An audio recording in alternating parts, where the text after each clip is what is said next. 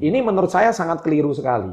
Banyak YouTuber-YouTuber pemula Iya. dikira, wih jadi YouTuber tuh enak. Kemudian bisa dapat penghasilan. Ah. Keren, bisa jadi profesi. Saya beritahu Anda akhirnya ujung-ujungnya Anda akan kecewa. Mengapa? Karena orientasi utama Anda bukan berbagi, Hmm. tapi orientasi Anda pertama adalah dapat duit. Nah. Dan akhirnya ujung-ujungnya Anda nggak dapat duit. Nah, kenapa saya bisa katakan demikian? Contoh, awalnya gini. Anda bangun channel YouTube nih, ya kan? Terus Anda ajak teman-teman, teman Facebook, teman-teman di kontak list Anda, eh aku punya channel YouTube, jangan lupa subscribe ya. Jadi mengemis subscriber, ya, istilahnya itu kasarnya mengemis subscriber. Akhirnya teman Anda ada 20 orang, 30 orang. Oke, hore, hari pertama gua dapat 30 subscriber. Nah, kemudian lima hari kemudian subscribernya menurun tinggal 20. 10 unsubscribe. Anda mulai kecewa. Ngapain kamu unsubscribe saya? Jadi bete sendiri gitu loh. Subscribe saya dong, bagikan ke teman-teman. Jujur, itulah Anda motivasinya cuma mau dapat duit dari YouTube. Hmm.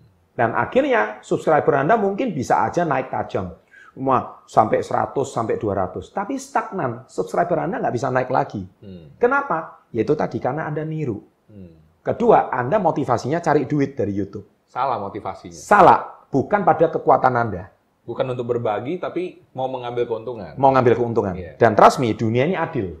Hmm. Anda nggak bisa bohong di YouTube. Kalau Anda bohong itu ketahuan.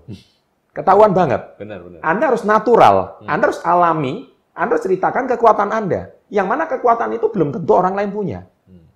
Hmm. Anda mungkin nonton channel YouTube-nya, wah kalau cuma gini doang gue juga bisa gitu loh. Ah, coba aja buktikan. Kalau Anda bisa, ayo. Buktikan. Kalau Anda sirik lihat orang lain, ah kalau cuma main game gini saya juga bisa, gue bisa lebih jago dari dia. Jangan cuma nyinyir gitu. Tapi buktiin kalau Anda memang benar-benar bisa membangun channel seperti kayak dia. Buktikan. Kalau you hebat, you buktikan. Nah, salah satu contohnya murid binaan saya adalah channel SB30 Health, Hmm. yaitu Dr. Sung. Iya. Ya, Anda sendiri sudah subscribe channelnya, tolong Anda subscribe. Dr. Sung awalnya eh, saya kenal dari seminar saya. Beliau datang ke seminar saya Hmm. dan beliau ingin belajar sesuatu dari saya. Dan saya juga nggak kepikirkan, nggak kepikir untuk membangunkan channel YouTube untuk beliau. Hmm.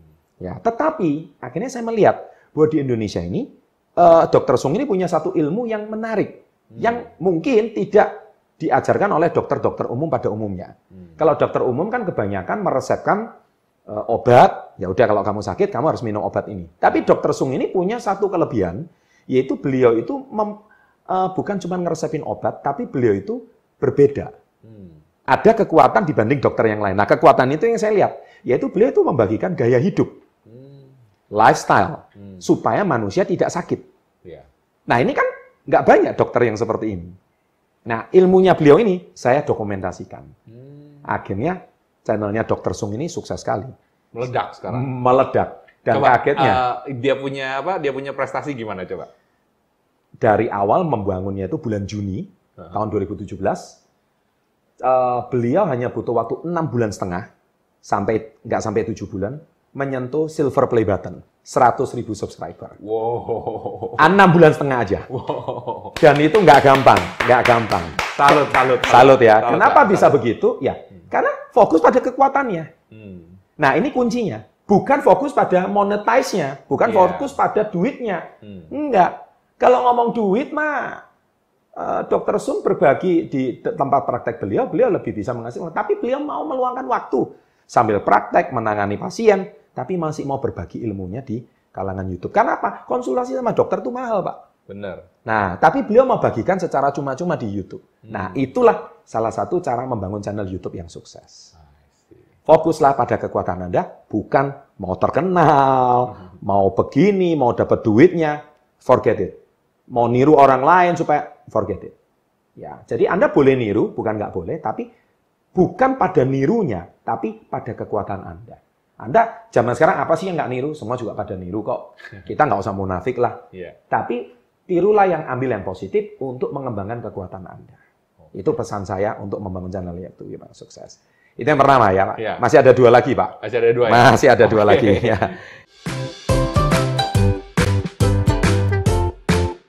Nah, rahasia yang kedua apa nih Pak? Hmm. Ciri-cirinya. Jadi gini ya. Jadi kalau tadi yang pertama adalah kekuatan, Ya. yang kedua adalah konsisten. Hmm. Ini ini yang susah nih kayaknya. Gimana sih Pak? Caranya supaya bisa konsisten terus karena jujur saya rasa Hmm. banyak ya teman-teman yang di awal tuh excited tapi Iya. kemudian struggling tuh untuk, Iya. untuk ngupload, ngupload kan Channelnya udah mentok. Iya. ya videonya pertumbuhannya udah nggak nggak ada gitu ya. Gini Pak, Hmm. eh, konsisten itu saya sebelum membangun channel YouTube, Iya. saya sudah konsisten 15 tahun Pak di perusahaan saya. Wah, Nah ini yang nggak gampang betul. ya. Jadi tawaran itu kan menarik Hmm. begini-begini. Tapi saya selalu konsisten. Hmm. Konsisten ini mudah diucapkan Pak. Hurufnya cuma berapa sih? Tapi dijalaninya itu memang butuh perjuangan. Hmm. Ya. Saya membangun channel YouTube ini seperti layaknya saya membangun perusahaan saya. Oke. Jadi saya memang terbiasa konsisten. Saya ini orangnya setia Pak kalau melakukan sesuatu. Hmm. Ya. Setia sama bidang yang saya geluti. Iya. Saya tidak mudah pindah profesi Pak. Committed. Komitmen. Iya. Ya. Sama pasangan juga setia Pak. Tadi baru mau ngomong sih. Baru ngomong ya. Jadi saya punya karakteristik olahraga yang saya cintai pun saya juga konsisten Pak. Hmm. Saya juga melakukan apa pun konsisten dan rupanya itu ciri khas orang sukses. Hmm. Ya, mungkin anak-anak zaman sekarang, Ya. anak-anak zaman now itu pengennya instan. Iya. Kalau nggak sukses di satu bidang, pengennya segera beralih ke bidang yang lain. Langsung loncat. Langsung loncat. Hmm. Jadi itu menurut saya tidak ada suatu pekerjaan yang dilakukan sukses tanpa konsisten. Nggak ada. Ya, nurunin berat badan aja. Itu harus konsisten, Pak.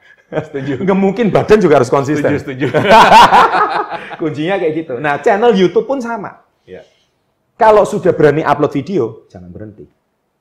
Pokoknya udah mulai tuh udah nggak bisa berhenti ya. Nggak bisa berhenti. Meskipun besok ada UAS, besok ada apa, harus upload Pak. Harus upload. Nggak ada alasan. Ah, itu tuh. Ya. Nggak ada alasan. Nggak ada alasan. Mau seminggu minim sekali, Heeh. ya jalanin. Hmm. Jadi Anda sudah kehilangan hak, Pak. untuk nggak upload.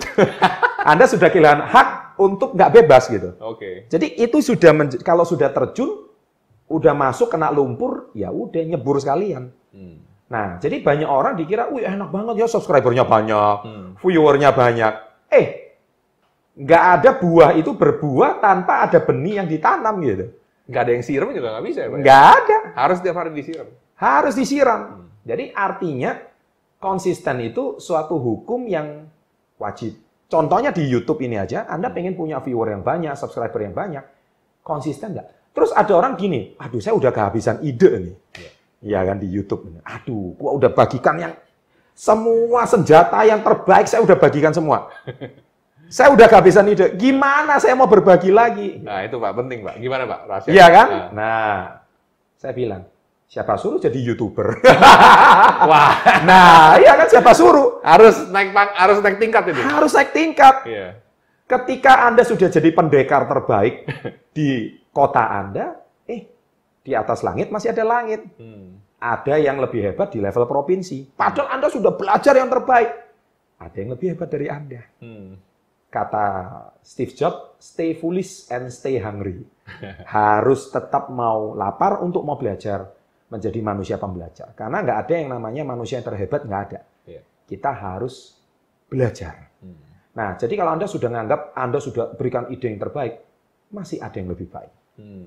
Ya, jadi saya Anda bayangkan, saya sudah rangkum video-video saya satu minggu dua kali konsisten, tidak pernah berhenti selama tiga tahun belakangan loh. Wow. Tiga tahun belakangan tidak pernah berhenti sampai total sekarang hampir 300 video. Mhm. Coba Anda bayangin, seminggu dua kali loh Pak. nah, ya kan, kalau seminggu dua kali, Di 52 sela-sela minggu, kesibukan yang begini Iya. padat ya. ngurus Masih perusahaan tetap. saya, ya tetap saya berbagi. Tapi itu sudah konsekuensi. Hmm. Itu udah pilihan bagi saya. Hmm. Kalau sudah nyebur ya total. Hmm. Kalau mengerjakan sesuatu kalau nggak totalitas, mending menurut saya nggak usah dikerjakan. Hmm. Mending nggak usah jadi youtuber sekalian. Hmm. Mending nggak. Karena apa? Bagi saya menjadi youtuber itu kayak bangun satu perusahaan, Pak. Hmm. Kalau mau jadi ya jadi, kalau enggak ya enggak. Kalau mau sekalian ya sekalian, kalau enggak ya nggak usah sekalian. Hmm. Nah itu kalau saya punya prinsip seperti itu. Kalau anda nanggung di tengah-tengah, saya ibaratkan kayak kita mau kencing, Pak. Bapak kalau kencing, mau kencing atau mau enggak? Mau kencing atau rasanya gimana, Pak? Nah, ya seperti kayak gitu kan. Saya lagi bayangin rasanya.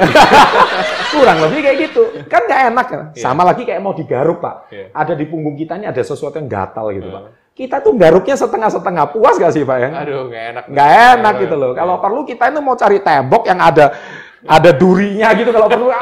Aduh. Nah itu rasanya enak banget. Nah Iya. sama Pak, mengerjakan sesuatu itu Hmm, saya suka dengan yang namanya konsisten dan totalitas. Oke. Kalau you mau totalitas, mau konsisten, and you will be the best. Hmm, Ya kan, Anda akan jadi yang terbaik di bidang Anda. hmm, Ini yang saya bisa bagikan, Pak. Jadi poin kedua itu kurang lebih seperti itu. Oke. Ya. Nah, sekarang di poin yang terakhir ya Pak ya. Nah, yang ketiga, banyak orang itu selalu berkata gini, kembali ke soal, saya kehabisan ide. Hmm, Saya ini udah capek. Ya. Saya udah bingung. Banyak loh, saya lihat channel-channel YouTube itu yang subscribernya udah banyak, berhenti Pak, bikin video. Aduh, sayang banget. Sayang banget. Iya. Ya, ibaratnya dia itu udah, kalau pemain bela diri itu udah sabuk hitam. Haha. Dia berhenti berlatih Pak. Hmm, Dia nggak mengembangkan apa yang sudah dia pelajari bertahun-tahun itu, ya. akhirnya dia berhenti. Hmm, Sehingga ilmunya hilang begitu aja. Sama, Pak. Menurut saya, Pak, ya. struggling atau masa-masa sulit itu pasti dialami setiap orang. Hmm, No matter kamu itu siapa. ya. Kamu mau pejabat kah? Kamu mau politikus kah? Kamu mau presiden sekalipun? Hmm. Kamu mau artis? Ya, kamu pernah menjadi orang yang tersohor, terkenal. Setiap orang pasti punya masa-masa sulit. Makanya saya ada buku saya Badai Pasti Berlalu. Hmm, Ya, kenapa saya berani nulis buku Badai Pasti Berlalu? Karena setiap orang itu pasti kena badai, Pak. hmm, Suka nggak suka? hmm. Senang nggak senang? Bahkan kalau kena badai, don't stop. Badai itu pasti akan berlalu. Nah, poin ketiga adalah improvisasi. Hmm, Jadi kalau Anda mengalami masa sulit, ya, video Anda nggak berkembang, channel Anda nggak berkembang, tetap harus improvisasi. Dan itu yang paling sulit. Kenapa? Karena manusia itu biasanya ada yang namanya zona nyaman. Ya. Saya udah tenar, saya udah terkenal, saya udah keren, saya punya penghasilan udah cukup, makanan saya sudah oke, sudah punya rumah, sudah punya mobil, semua udah comfort, saya sudah nyaman. Comfort zone is the beginning of dead zone. Hmm, Jadi itu prinsip saya. Jadi comfort zone itu zona kematian kita. hmm, Di situ kita mulai berhenti belajar, kita mulai berhenti berimprovisasi, kita berhenti tidak melakukan sesuatu yang baru, di situlah awal kemunduran Anda. Bahkan ekstrimnya, kematian Anda. Aduh, serem banget. Serem. Nah saya selama 15 tahun, saya tidak pernah berhenti berimprovisasi. Hmm, Cuman saya nggak sharing di YouTube. Iya. Saya di perusahaan saya. Saya juga pernah mengalami masa-masa sulit. Ketika saya udah berhasil mencapai prestasi fenomenal, pun tetap mengalami masa sulit. Hmm, Setiap orang harus menghadapi masa-masa sulitnya. Pilihannya cuma dua, quit atau lanjut. Kalau saya pikir malah kayak Hmm. Masa sulit itu sebenarnya itu kesempatan untuk berkembang ya Pak ya. Karena Ya. kalau dia bisa ngelewatin masa sulit itu, Ya. berarti dia sekarang udah, ya itu, kayak tadi. Sekarang udah sabuknya udah naik lagi tuh. Udah naik lagi. Ya, Ya, Wah, berharga banget Pak. sama-sama. Ya. Sama-sama Pak Michael. Jadi saya cuma berprinsip yaitu tadi improvisasi itu uh, never stop learning. Ya. Jadi kita itu berhenti bukan waktu kita udah selesai S1 Ya. Atau kita tamat SMA, tidak. Justru pembelajaran sebenarnya adalah sewaktu kita lulus. Hmm, Nah, itulah saya sebutkan the University of Life, ya. universitas kehidupan. Ini never stop learning. Menjadi manusia pembelajar itu nggak pernah ada berhentinya. Dan memang harus berimprovisasi terus, Pak. Hmm, Ketika kita udah stuck, kita udah macet dalam hidup kita, kita udah mengalami suatu masa-masa Stagnan. stagnan, itulah awal kita harus berpikir ulang untuk gimana berimprovisasi. Banyak orang ini kan cukup merasa ada kata cukup, Pak. Ya. Saya karena tidak ada yang salah dengan kata cukup. Hmm. Tapi cukupnya sampai di mana? Ya, jadi berarti kalau saya cukup secara materi, Pak, ya. puji syukur saya lebih dari cukup. Hmm, Kalau soal rumah, mobil, penghasilan, eh, deposito, simpanan, is more than enough bagi saya Ya. untuk orang-orang rata-rata. Saya bukan cukup secara kebutuhan saya pribadi dan keluarga, tapi saya tidak cukup untuk tujuan saya hidup di dunia ini. hmm, Tujuan saya hidup di dunia ini bukan cuma meraih penghasilan yang gede, menjadi orang yang terkenal, itu udah saya raih semua. Tapi tujuan saya hidup di dunia ini, saya harus menjadi berdampak bagi orang lain. hmm, Makanya saya visi saya belum selesai. Saya punya visi yang gede untuk Indonesia, yaitu satu persen penduduk Indonesia harus jadi pengusaha. hmm. Dan itu menjadi solusi yang besar bagi bangsa ini. Dan saya tahu saya tidak bisa tinggal diam melihat fenomena ini, saya harus berbagi sesuatu untuk bangsa ini. Menjadi dampak sesuatu bagi bangsa ini. Dan saya bisa berbagi melalui YouTube. Nah, itu kembali lagi ke yang pertama, Pak. Pada kekuatan kita. Dan Ya. saya untuk menunjukkan ini tidak mudah, Pak. Betul. Faktornya ini banyak.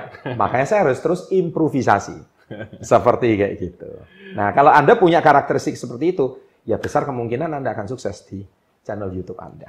Wah, sahabat Teknobi, kayaknya udah habis dengerin Pak Chandra ini, saya sendiri langsung kepikiran nih banyak banget gitu yang pengen di-share, yang pengen diapain gitu ya. Jadi very very inspiring. Apalagi uh, Ya. mungkin kalian selama ini sering ya lihat Ya. Pak Chandra sendiri uh, di YouTube. Nah, tapi kalau ketemu orangnya langsung rasanya beda.